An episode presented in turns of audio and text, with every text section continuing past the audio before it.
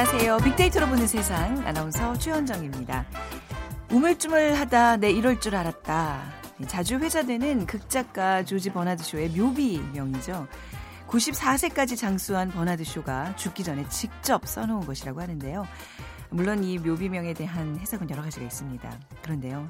하고 싶은 것도 많고 세상에 궁금한 것도 많았지만 쏜살같이 흘러가는 시간 한탄만 하다가 그러니까 우물쭈물하다 내 이럴 줄 알았다 하면서 후회할 것 같은 불안감 좀 누구나 좀 있지 않으신지요.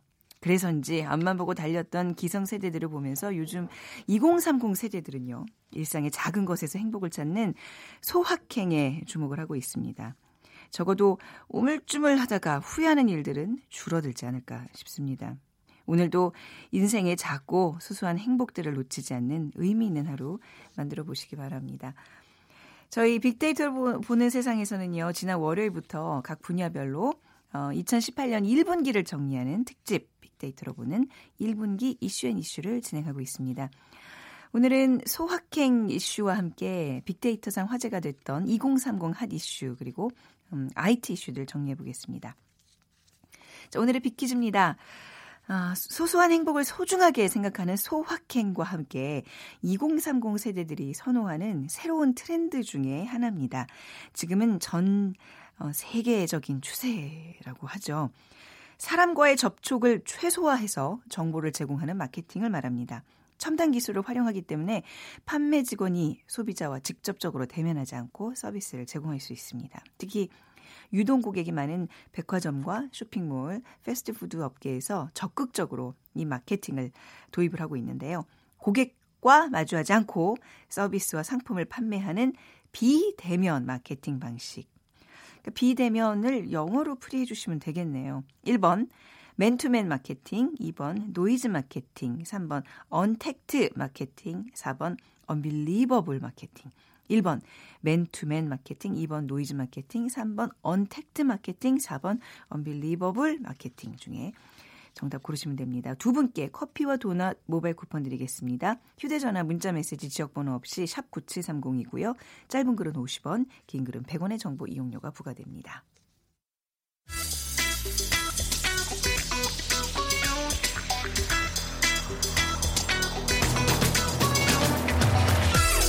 오늘 여러분이 궁금한 모든 이슈를 알아보는 세상의 모든 빅데이터. 연세대 박희준 교수가 분석해드립니다. 연세대학교 산업공학과 박희준 교수 나오셨습니다. 안녕하세요. 네, 안녕하십니까. 예. 지난 화요일부터 예. 올초 좀 정확하게 말씀드리면 1사분기 IT 업계 화두들을 살펴보고 있는데 자, 오늘도 그 얘기 계속 이어가도록 예. 하겠습니다. 자, 지난 시간에는 이제 올해 초에 화두가 됐던 그 정보 기술들을 살펴봤거든요. 그래서 그 중심에 있는 인공지능, 5세대 이동통신 관련 기술, 그리고 이제 블록체인이라는 네. 세 개의 기술들을 좀 살펴봤고요. 이런 기술 포함해서 어 최근 뭐 4차 산업 혁명으로 화두가 되고 있는 빅데이터라든가 그다음에 사물 인터넷, 여타 기술들이 최근 시장에서 그리고 우리 사회에서 만들어내고 있는 변화, 트렌드를 좀 오늘은 살펴보고자 합니다. 네. 자, 그러면 첫 번째 트렌드 예. 어떤 걸 꼽으셨나요? 에, 최근에 그 미국의 한 보고서를 보면요. 작년 미국 성인 사용자, 소비자의 83%가 아마존을 이용했다라는 에, 통계가 있습니다. 네. 그래서 앞으로 이 전자 상거래 시장, 온라인 으로 상품을 구입하는 그런 유저들은 이제 점점 늘어날 것으로 생각이 되고요. 그런데 이제 또 우리가 한 가지 짚어볼 것은 이전에는 그 처음에 그 전자 상거래가 시작될 때는 일반 그 시장에서 구매할 수 없는 어떤 희귀 도서라든가 희귀 네. 음반이라든가 이런 것들을 중심으로 이제 에, 서로 사고 파는 그런 시장이 만들어졌었는데 지금 뭐 앞서서 아마존 얘기를 했습니다만 아마존과 같은 경우도요 여섯 품목으로 제가 기억을 하는데요. 네. 무기류, 마약류, 어, 예, 담배류, 네. 주류, 가축류, 부동산 여섯 개 품목을 빼놓고는 제외하고는, 세상에 네. 존재하는 모든 제품을 사고 팔 수 있는 그런 네. 이제 온라인상의 시장을 만들어 놨는데 앞으로 이 시장은 이제 점점 발전할 텐데 이전에는 사실은 그 온라인에서 쇼핑을 하다 보면 일부 좀 불편함들이 있었어요. 네. 근데 그러한 것들이 이제 앞으로는 많이 이제 음. 새로운 기술에 투자가 되고 그러한 기술들이 관련 서비스를 선보이면서 어, 온라인에서의 편리함은 더해지고 네. 어, 기존에 이제 온라인에서 쇼핑할 때 오프라인에서 쇼핑할 때보다는 조금 불편한 점이 있었는데 아마 네. 그런 것들이 사라질 것으로 이제 예상이 됩니다. 아마존이라는 기업이 뭐 물류 시장에 혁명을 가져왔다고도 봐야 될 거 아니에요. 뭐, 예. 뭐 드론을 통한 뭐 배달이나 이런 것도 지금 시도하고 있고 말이죠. 네. 근데 그 가운데 있는 기술이 뭐냐면 네. 챗봇이에요. 챗봇이 어떤 채팅 건가요? 로봇인데요. 네. 아마 에, 청취자분들도 일부 활용해 보신 분들이 있을 텐데 에, 고객센터에다 이전에는 전화를 하면 예. 상담원과 대화를 나누든가 그렇죠. 아니면 ARS에 들어가서 이제 에, 그 서비스를 제공하는 업체들이 정해놓은 그런 음. 이제 메뉴를 통해서 서, 관련 서비스를 제공받았는데요. 이제는 이제 채팅을 통해서 네. 묻고 싶은 것을 묻고 또 얻고 싶은 답을 얻고 하는. 근데 이제 챗봇 같은 경우도 기존에는 이제 고객들이 자주 할 수 있는 질문들을 선택을 하고 그러한 질문들에 어떠한 대답을 해야 될까를 미리 입력해 놓았는데 네. 이제 챗봇이 계속 많이 활용이 되면서 지난 시간에 이제 딥러닝이라는 개념을 잠깐 살펴봤는데요. 네. 챗봇이 사용자들이 어떤 질문을 하고 또 그러한 질문을 했을 때 어떻게 응대해야 될지 어. 어떠한 또 대답을 답을 내어놓기 위해서는 어떤 정보가 필요한지 이런 것들을 배워가면서 챗봇이 점점 이제 진화가 되어져 가고 있고요. 네. 지금 실제로 이제 10대라든가 특히 20대 초반 같은 경우에는 에, 주로 이제 에, 무슨 업체에서 온라인 쇼핑을 할때 음. 전화를 해서 상담원과 상담을 하는 것보다는 네. 오히려 70% 이상이 미국 통계입니다만은 이 챗봇을 선호하고 있다라는 네. 통계가 있습니다. 근데 그 뒷면에는 또 어떤 에, 사실이 좀 있냐 하면은 최근 이제 10대랑 20대 초반 같은 경우에는 대면 서 대면 대화를 굉장히 대면 소통을 불편화하는 네네. 그런 이제 에, 층들이 많이 형성이 되고 있고요. 에, 지난해 이제 한 국에서도 인터넷 전문 은행이 개설이 됐고 사실은 우리가 음. 예상했던 것보다 더 많이 이제 가입자 수를 만들어냈는데 그러한 하나의 이유도 어, 주 사용층인 10대 20대가 음. 지금은 그 대면 소통 네. 을 굉장히 어, 선호하지 않는 것 같아요. 음. 그래서 앞으로는 뭐 챗봇이라든가 네. 그런 여러 가지 이제 다양한 서비스들이 선을 보이면서 실제로 소비자들이 에, 대면 소통을 하지 않고 네. 또큰 불편함을 느끼지 않은 상황에서 그들이 원하는 물건을 쉽게 구매할 수 있는 네. 그런 방식으로 기존의 이제 에, 전자 상거래 온라인 네. 쇼핑이 점점 진화해 갈 것으로 보여집니다. 네, 온라인 상거래도 그렇고 어떤 금융 어떤 서비스도 그렇고 점점 비대면 서비스들이 예. 증가해 가는 추세죠. 또 다른 변화 살펴볼까요? 예. 에, 또 하나는요. 그 최근에 보면은 그 시장에 존재하는 사용자, 소비자들의 욕구가 굉장히 다양해지고 있어요. 네. 그래서 그 이전에는 사실은 이제 공급자들이 만들어 놓은 제품 서비스 중심으로 대중 소비라는 것이 굉장히 만들어져 있었는데 네. 최근에 보면은 이게 대중 소비가 점점 사라져가고 대중 소비요. 예, 네. 개성 강한 고객들이 그들의 욕구를 충족시킬 수 있는 그런 제품과 음. 서비스를 시장에서 많이 찾거든요. 네.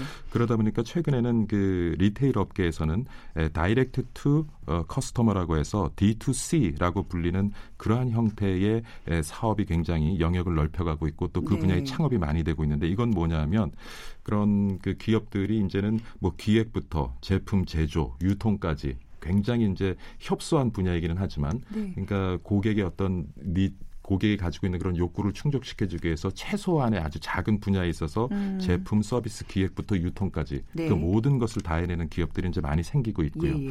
근데 또 그런 가운데서 문제는 뭐냐? 사용자 입장에서 보면 그들의 욕구를 충족시켜 줄 수 있는 다양한 제품과 서비스가 시장에 소개는 되고 있지만 너무 많은 거예요. 네. 그래서 정말 내가 원하는 것이 무엇이고 내가 원하는 것을 충족시켜 줄 수 있는 제품과 서비스가 뭔지 그걸 찾아내는데 사실 많은 시간과 또 비용이 그렇죠. 발생할 네. 수밖에 없는데 그러다 보니까 최근에는 그 이제 많은 업체들이 정기 구독 서비스를 아. 많이 하고 있고요. 그러니까 이제 이런 이런 제품들 이런 이런 이제 뭐, 뭐 이렇게 뭐 문화 현상들이 있습니다 하고 계속 이제 알려주는 거군요. 소비를 위해서 소비를 그렇죠. 촉진시키기 위해서. 그래서 지난 네. 시간에 얘기했던 이제 인공지능이 기반이 음. 물론 되겠습니다만은 네. 예, 사용자의 어떤 그 취향 네. 그리고 소비 행태 이런 것들을 계속 이제 학습해 나가면서 아, 네. 예, 사용자들이 원하고 그들이 가지고 있는 욕구를 또 충족시켜 줄 수 있는 제품과 서비스를 정기적으로 음. 주기적으로 소개해 주는 그런 서비스들이 최근에 이제 시장에서는 많이 또 선을 보이고 있습니다. 네. 사실 대중 소비 그러니까 내가 정말 필요한 남들이 다 사는 거 그거 사는 것만으로도 벅찬데 뭔가 좀 개성 넘치는 또 소비를 위해서 애써야 된다는 얘기잖아요. 그렇군요. 자, 뭐 이런 4차 산업 혁명 시대에 많은 또 IT 업계 변화들이 있는데 음, 약간 좀 마무리 차원에서 우리 사회 시장의 가장 큰 변화 뭐라고 보세요? 뭐올 네. 초뿐만이 네. 아니라요. 앞으로 이제 수년간 또는 10년, 20년 동안 저는 우리 시장과 사회에서 진행될 가장 큰 변화의 키워드는 저는 네. 파편화라는 생각을 네. 합니다.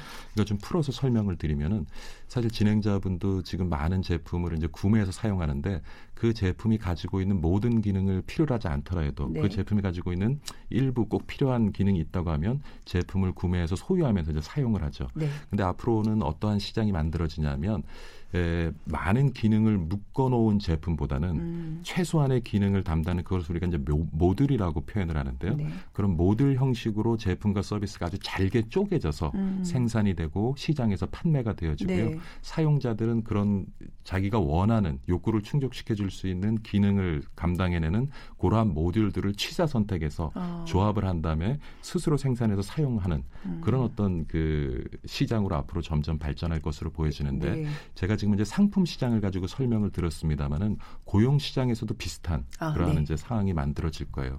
그러니까 다시 말씀드리면은 지금은 제가 에, 고용주 기업이죠. 어, 어떤 채용 과정에서 어, 그러한 어, 어떤 그 지원자가 가지고 있는 역량, 자질 그 모든 것을 내가 필요로 하거나 마음에 들지 않더라고 해도 네. 내가 꼭 필요로 하는 기능을 가지고 있으면 채용을 해서 평생 고용 관계를 가지고 가면서 음. 이제 서로 고용을 제공받고 또 거기에 대한 대가를 지불합니다마는 앞으로는 그때 그때 기업이 필요로 하는 재능과 자질을 가지고 있는 근로자, 노동자를 쓰고 네. 단기적인 계약이 파하게 되면 근로자 노동자들은 또 다른 다른 곳으로 예. 옮겨가고 그래서 음. 어떻게 쉽게 설명을 드리면 네. 앞으로 우리 삶 속에서 많은 노동자 근로자들은 그 프리랜서와 같은 네. 그런 이제 삶을 살아가야 될 거고요. 최소한 유연성은 뭐 커지는데 예. 고용의 안정에 있어서는 좀 불안해지겠네요. 한 개 이상 네. 그러니까 그만큼 이제 네. 바로 많은 직업들이 생겨나서 아, 그래 이제 그 고용 시장의 어떤 유연성이 높아지겠죠. 그래서 네. 상품 시장도 마찬가지고 고용 시장도 마찬가지고 앞으로는 왜냐하면은 너무 이제 과잉 공급 시대 접어들었고 고용 음. 시장도 그렇고 제품 시장도 그렇고 네. 그, 런 반면에 사용자들의 욕구는 또 너무 다양해지고 있고요. 네. 그런 다양한 욕구를 충족시켜주기 위해서 공급자는 이제는 어떻게든 음. 그러니까 이전에 이제 대중 소비가 아니라 그런 네. 개성 강한 고객들의 어떤 소비 행태를 음. 만족시키기 위해서 모든 것을 잘게 쪼개서 시장에 제공을 하고 네. 사용자들이 자기가 필요한 것만 음. 골라서 묶어서 사용하는 네. 어떤 그러한 세, 좀 에, 시장으로 아. 앞으로는 좀 진화해가면서 발전할 것 같습니다. 네, 이게 좀 이틀 짧은 시간 동안 들은 것만으로도 굉장히 야 이게 좀 하루하루가 다르게 신기술의 출현으로 세상이 변하고 있구나 예. 느끼는데 우리는 좀 어떤 자세로 이런 현상들을 대응해야 뭐 될까요? 4차 산업혁명 네, 교수님 말씀만 잘 예. 들으면 되나요? 아니, 방송 언론에서 얘기도 네. 많이 나오고 하는데 예. 사실은 피부로 느껴지잖아요. 않아요. 그것보다 네. 사실은 우리 삶 속에서 지금 해결해야 될 문제들이 음. 더 많이 있는 것 같고요.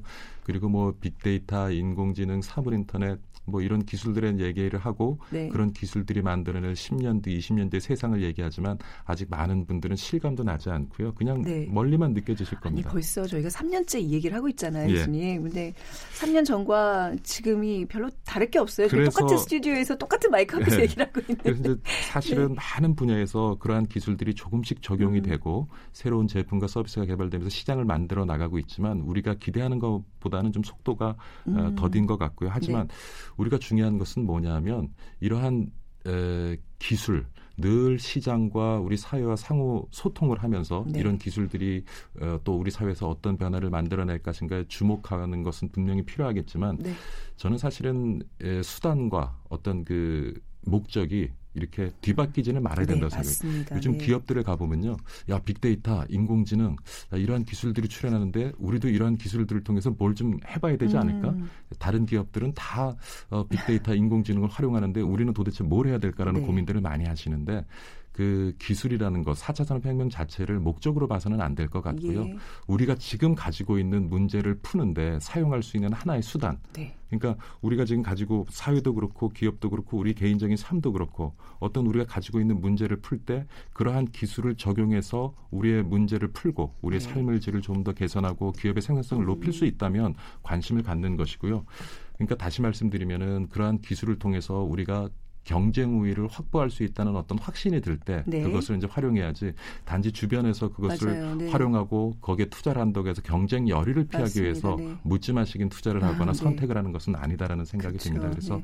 뭐 중요한 것은 그러한 흐름을 우리가 놓치지는 말아야겠어요. 네, 앞으로 그러한 기술들이 만들어내는 시장 어떠할지 늘 궁금증을 갖고 좀 음. 변화를 읽어내는 통찰력을 가져야겠습니다마는 뭐 아, 세상이 하루아침에 바뀌지는 않을 겁니다. 뭐 그렇죠. 뭐 인공지능이 예. 등장했다. 내 직업은 어떻게 될까? 음. 이런 불안감, 지나친 기대도 아니지만 지나친 또 불안감도 가질 필요가 없지 않나는 생각을 해봅니다. 네. 그러니까 뭐 사회, 개인의 삶, 기술 모든 면에서 마찬가지지만 결국은 속도가 아닌 방향인 것 같아요. 음. 그렇죠? 뭐 예. 기술 발전에 속도에 뭐 굉장히 뭐 전전긍긍할 필요 없고 여기에 진짜 좀 남과 비교하면서 그 제가 뭐 참 좋아하는 얘기가 네. 그 아마존의 설립자 제프 베조스죠. 예. 많은 자리에 초대가 돼서 늘 질문을 받아요. 왜냐하면 제프 베조스 아마존 신기술에 굉장히 많은 투자를 하고 있잖아요. 네. 그래서 야 그럼 5년 뒤 10년 뒤에 어떤 기술이 출현할 거냐 음, 그리고 네. 그 출현한 기술들은 우리 시장을 어떻게 바꿔놓냐의 질문을 늘 받는데 한결같은 대답을 내놓습니다. 네. 5년 뒤, 10년 뒤에 무엇이 바뀔지에 주목하지 말고 예. 5년 뒤, 10년 뒤에도 바뀌지 않을 것이 무엇인지를 아, 고민하고 그것에 예, 예. 집중하는 것이 더 효과적일 네. 수 있다. 어, 그래서 아마존 네. 같은 경우는 어떤 얘기를 하냐면 자, 우리도 신기술에 많은 투자를 하고 있지만 네. 그것은 결국 뭐냐면 과거에도 지금도 앞으로도 시장에 존재하는 소비자들은 같은 물건이면 좀 더 싸게 구매하려고 하는 욕구가 있을 것이고 예. 우리는 그 욕구를 놓치지 않을 것이다. 네. 그 욕구를 충족시켜 주고자 어. 하는 것이 우리 기업의 철학이고 핵심 가치다라고 얘기하는 네, 거죠. 그러니까 네. 절대 기술은 목적이 아니라 수단일 뿐입니다. 네. 앞으로 이제 2, 4분기부터는 바뀌지 않을 것, 우리가 꼭 지켜야 될 가치에 대해서 조금 아, 더 많이 얘기해 네, 주시기 바랍니다. 네. 어 결론이 아주 훈훈하게 마무리 잘 됐습니다. 연세대학교 산업공학과 박희준 교수와 함께 했습니다. 감사합니다, 교수님. 감사합니다.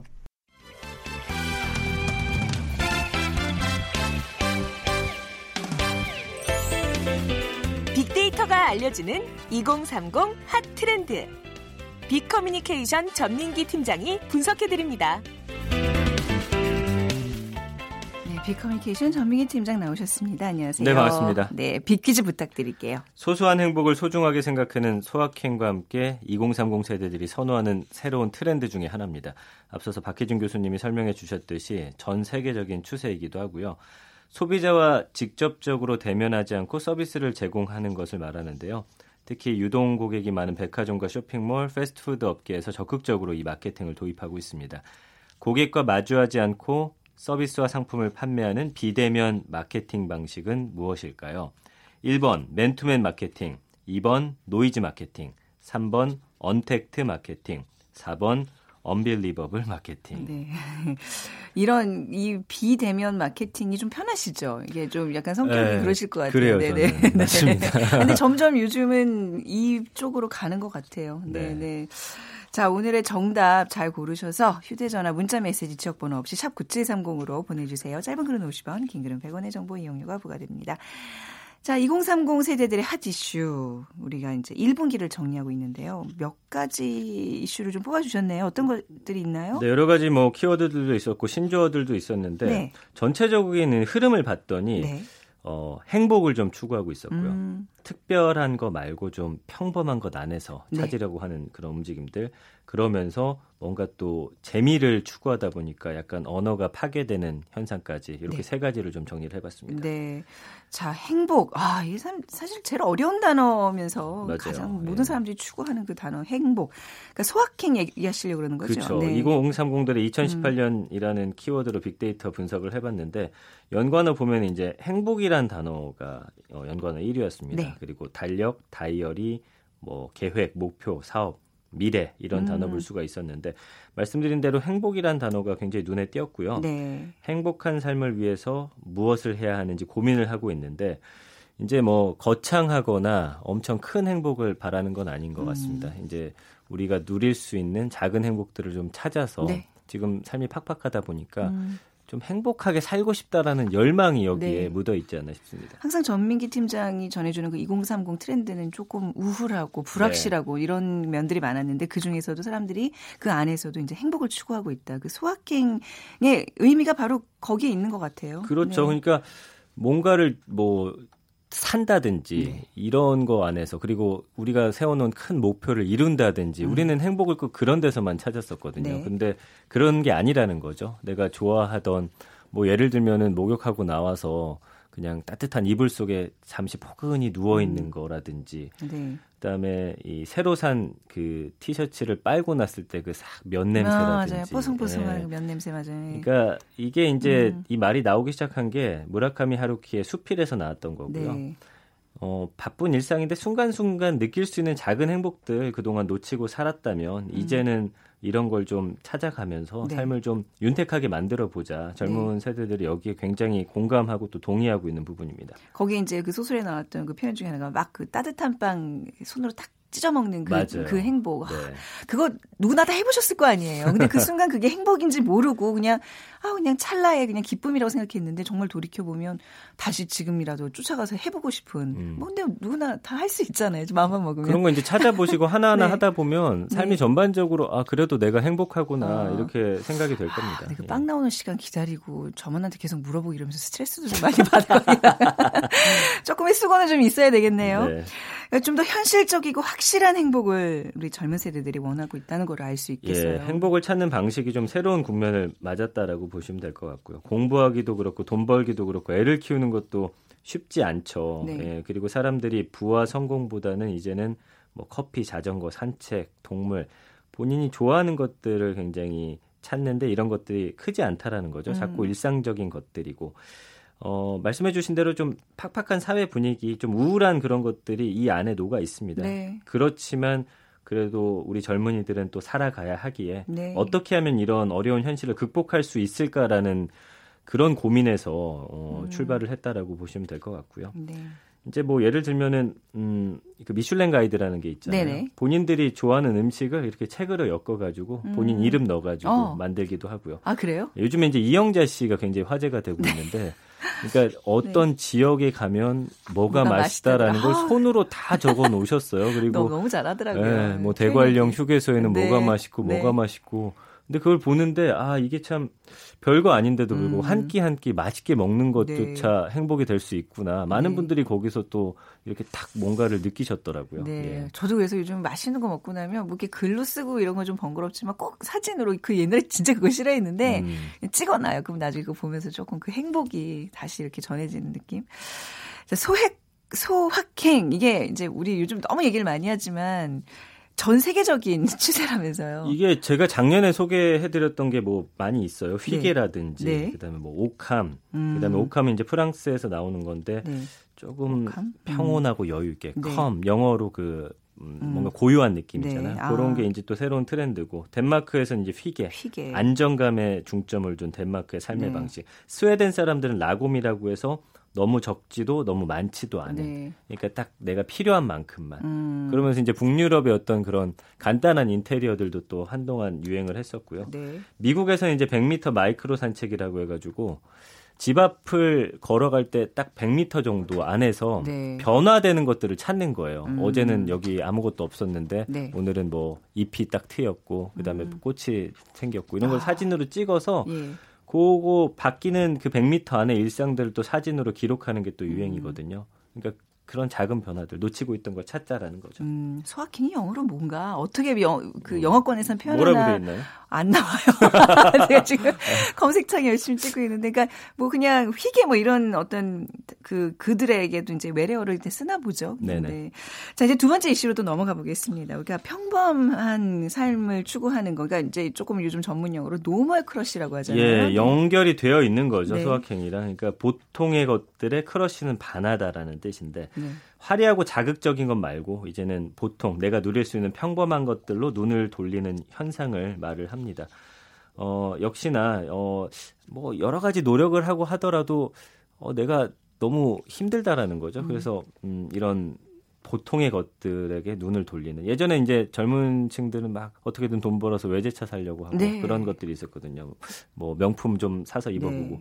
근데 이런 게 전혀 내 마음을 위로해주지 못하다 보니까 음. 이런 평범한 것들에 눈을 돌리는 그런 현상이 소확함과 맞물려서 일어나고 있습니다. 음, 소박한 것들의 유행 또 어떻게 좀 더 들여다볼 수 있을까요? 그런데 그러니까 네. 패션 중에서 normcore 보통 네. 이런 트렌드가 이런 패션으로 많이 드러나게 되는데 네. 이 normal hardcore라고 해서 평범함을 추구하는 패션을 지칭합니다. 그래서 네. 지난해는 이제 파자마 패션 같은 게 이어졌고요. 아 그래요? 네. 그런 그런 게 유행이었었어요? 편한 네. 바지 같은 거 있어요. 아, 네. 휴식을 즐기는 소박한 행복이라는 컨셉트면은 이제 나라 가리지 않고 지금 유행을 하고 있고 어, 넌 할 수 있어라는 부담스러운 위로보다는 나도 너와 다르지 않다라고 말해주는 듯한 음. 그런 일상적인 콘텐츠를 접할 때 좀 안도하고 편안함을 느낄 수 있었다라는 거죠. 음. 이런 normal crush가 이제 hot place에도 적용된다면서요? 그 인기를 끌다 보면은 네. 갑자기 거기가 상권이 확 커지면서 변질이 되는 경우가 상당히 많잖아요. 변질, 그렇죠. 네. 그러다 보니까 아주 작은 골목들, 뭐 예를 음. 들면 성수동에 있는 만화방 같은 데라든지 네. 뭐 익선동에 있는 또 작은 골목들, 망원동 이런 데들을 음. 찾아가기 시작했어요. 네. 그래서 뭔가 좀 따뜻하고 좀 음. 작지만 음. 평범한 것들을 요새는 네. SNS 사, 진을 통해서 많이 보실 수가 있습니다. 따뜻한 거를 선호하는 게 맞는 것 같아요. 근데 네. 이제 혐핫 신드롬이란 말도 있잖아요. 그 인기 있는 장소를 거부하고 평범하고 아늑한 나만의 장소를 선호하는 사람들도 네. 늘고 있고요. 네. 그러니까 너무 이 장소가 뜨다 보니까 네. 내가 정말 좋아했던 음식점인데 음. 사람이 너무 몰려드는 거잖아요. 네. 그러니까 이게 거부감이 생기는 거고 음. 어, 단골도 떠나가고 이제 새롭게 온 사람들도 우르르 왔다가 또 다른 곳이 딱 핫해졌다 하면 다 거기로 몰려가다 네네. 보니까 이제는 가게 운영하는 음, 입장에서도 그 원하지 않는데요. 그러니까 아. 우리는 이제 이런 거 와서 촬영하는 거 싫다. 아, 왔다가 쭉 오히려. 빠져나갈 수 있으니까 음. 단골들이 오히려 떠나게 되는 그런 현상 때문에 네. 지금 미국과 유럽에서도 이런 움직임이 굉장히 음, 오래전에 시작됐고요. 최근 네. 일본과 우리나라에서도 이런 비슷한 모습들 볼 수가 있습니다. 네. 그 2030들이 이렇게 좀 평범하고 일상적인 거에 좀 약간 맹목적인 지금 어떤 관심을 좀 보이고 있는 것 같아요. 이유가 뭘까요? 그러니까 유행을 쫓아갔고 네. 어, 어른들이 이렇게 해라고 해서 그곳에 가봤더니 어, 이게 성공이나 행복함보다는 뭔가 오히려 좀 공허함을 느꼈다라는 거고요. 음. 어, 내가 좋아하고 이런 것들 그냥 지키고 싶은 마음이 이제 커진 거예요. 네. 예, 이제는 워낙 모든 것들이 음, 핫한 곳만 찾다 보니까 음. 아, 나만의 장소, 내가 좋아하는 골목 이런 거는 오래도록 유지되기를 바라는 거죠. 그러니까 네. 인스타에서도 요즘에는 샵 비밀이야 알려주지 않겠어. 네. 예전에는 여기 어디다라고 딱 어. 공개를 했는데 이제는 나만 알고 싶어하는. 이제 어, 어떤 유행을 쫓아가는 거에 음. 반대급부로 이제 이게 부상을 한 거예요. 내가 좀 특별해지고 싶다. 예전에는 음. 이런 것들을 가는 게 특별하다고 느껴졌다면 음. 이제 정보가 워낙 많으니까 모든 사람이 거길 갈 수 있잖아요. 그렇죠. 그러니까 나만 알 수 있는 곳들로 네. 특화돼서 약간 변화가 된 그런 음. 모습입니다. 해시태그 안 알려줌 뭐 이런 것도 네. 지금 하나 적어 오셨는데 그 마음이 좀 느껴지네요. 자, 이제 마지막 키워드로는 언어 파괴. 아, 이 언어 파괴 좀 이거 어렵습니다. 이거 예. 저도 사실 전해 드리려고 보고 공부했는데도 네. 왜 이렇게 쓰는지 이해가, 이해가 안, 가는 것들이 그쵸? 아직도 많이 네. 있어요. 그래서 급식체 유행했는데 예를 네. 들면은 동의보감을 이제 패러디해 갖고 뭔가 상대방의 동의를 구할 때 동의하고 이렇게 물음표를 보내면 네. 그냥 응 하면 될 것을 어 보감. 아, 그게 네, 무슨 의미인 거예요? 그 의미가 없어 그냥 언어 네. 유의라고 보시면 네, 될것 같고. 또좀 소개해 주세요. 이제 줄여서도 네. 많이 쓰는데 네. 이응 기억 리을 이응 하면은 이거 레알 이거 아, 진짜야 이게 네. 이거 레알이구나 그렇게 네. 하기도 하고 그다음에 이제 단어를 예를 들어서 명작이잖아요 그럼 미음을 써야 되는데 네. 이거를 쌍디귿으로 써서 띵작으로 쓰는 거예요. 아, 그리고 이게 아. 붙여 보시면 이게 명처럼 아, 보여요. 이렇게 막 바꿔서도 많이 쓰고 네. 뭐 에바세바 참치라는 것도 있는데 뭐예요? 이거는 이게 제일 제가 이해가 안 가는 에바세바 참치 이, 아세요? 이게 네. 참치의 어떤 브랜드인데 여기다가 에바라는 걸 비슷한 말을 붙였는데 이게 약간 오버를 변형시킨 거랍니다. 네. 그래서 너 오버하지 마. 그건 아니야. 음. 요건 가장 제가 이해 안 갔던 부분인데 이렇게 많이 쓴다고 합니다. 이거 누가 저기 선생님 모시고 한번 교육을 받아야 돼요. 정말 우리끼리 이거는 대화로 해결될 일이 아닌 거 아시죠? 제가 한번 그럼 제대로 한번 20분 동안 분석을 더 심층 있게 해서 한번 해볼게요. 예. 아, 이게 뭐 이제 인터넷 방송도 많아지고 점점 이게 그 급식체라 그래도 요즘 유행하고 있는데 요거는 진짜 한번 나중에 우리 네, 2030 요 핫트렌드 시간에 조금 심층적으로 정리하고 문제점도 좀 같이 한번 짚어주시기 알겠습니다. 바랍니다. 제가 네. 진짜 관심 있는 분야라서 부탁을 드립니다. 자, 비커뮤니케이션 전민기 팀장과 함께 1분기 2030 키워드 정리해봤습니다. 감사합니다. 고맙습니다. 자, 오늘 비키즈 정답은요. 언택트 마케팅입니다. 네, 오늘 어, 7130님, 기술이 점점 unbelievable하게 발전되어서 편리한 반면 전, 점점 뒤떨어지는 기분입니다. 하셨고요. 7566님, 패스트푸드점의 키오스크 설치, 무인 점포 확장, 편리하긴 하지만 이게 또 일자리가 줄어들지 않을까 걱정을 해오셨습니다. 접촉하지 않는다는 뜻의 마케팅. 아무튼 이게 좀 또 유행 대세라고 하니까 한번 또 같이 복습을 해봤습니다. 자, 오늘 라디오 1라디오 빅데이터로 보는 세상 마무리하겠습니다. 내일 오전에 다시 올자 지금까지 아나운서 최현 최현정이었습니다. 고맙습니다.